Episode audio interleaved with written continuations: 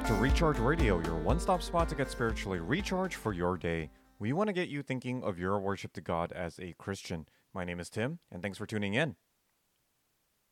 Well, come join us as we get right back into worship in our relationships. And today we'll be going over the most prominent relationship of our lives the family. From the moment we are born to the moment we die, everything we do is connected one way or another to the family, whether the family we are born into or the family we eventually establish ourselves. In the next episode, we'll be tackling the role of children within the family, but for this episode, the emphasis will be upon the parents. From the very beginning, the Lord had purposed Adam and Eve with the grand calling to be fruitful and multiply. Now, what we find there isn't just a call for the quantity of offspring, but also the quality of offspring. That's right. God had intended parents to not only have children, but to raise up children. It's not a simple matter of procreation, but propagation, a furthering, an expansion. But what are we furthering or expanding? Listen to Ephesians 6, verse 4.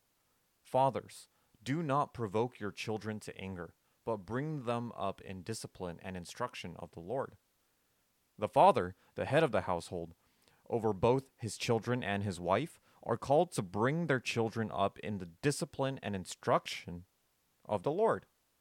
That is the goal of parenting.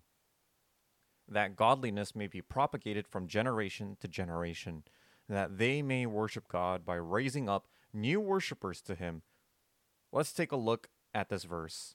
We see two sides of parenting laid out before us first in the discipline of the Lord, and then in the instruction of the Lord. Of course, we know that all men are born sinful, and young children, though innocent as they are, have that sinful nature as well. That is where discipline comes in, to pull them away from their inherent sin nature. Parents must punish their children accordingly when they commit sin, such that they may know the consequences of their sin. Proverbs 22:15 succinctly summarizes this principle for us. Foolishness is bound up in the heart of a child. The rod of discipline will remove it far from him. Discipline will surely unravel the sin that is tightly wound around a child's heart. However, that is only one side of parenting. The other comes in the instruction of the Lord. You see, the parent must not only direct their children away from sin, they must also point them towards the Lord. They go hand in hand. As they are taught what not to do, they must also be given what they are to do.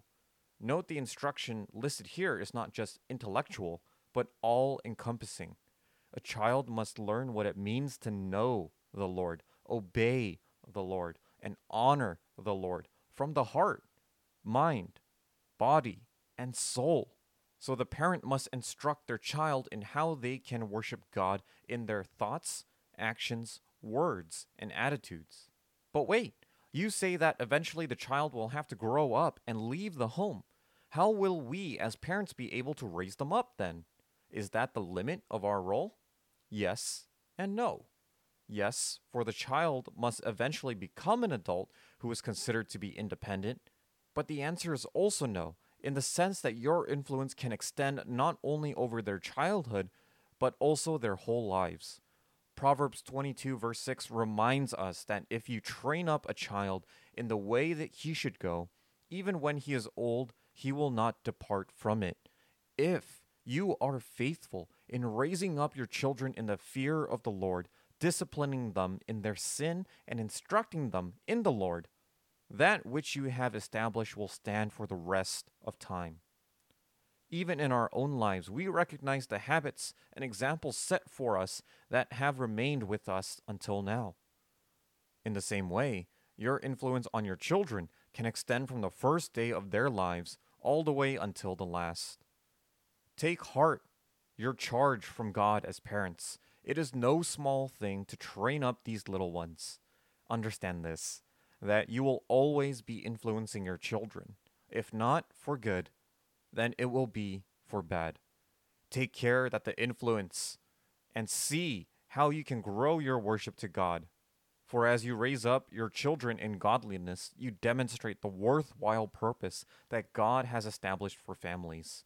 And not only that, your faithfulness shall produce godly children who will grow up to join in on worshiping our God, further multiplying even your own worship. What a grand opportunity! Is there anything greater? Thanks for tuning in to Recharge Radio today. I pray that you're encouraged and that your spiritual life is bolstered even more. As always, if you have questions or comments, send them our way at rechargeradio at rgcsd.com. This is Tim, signing off until next time.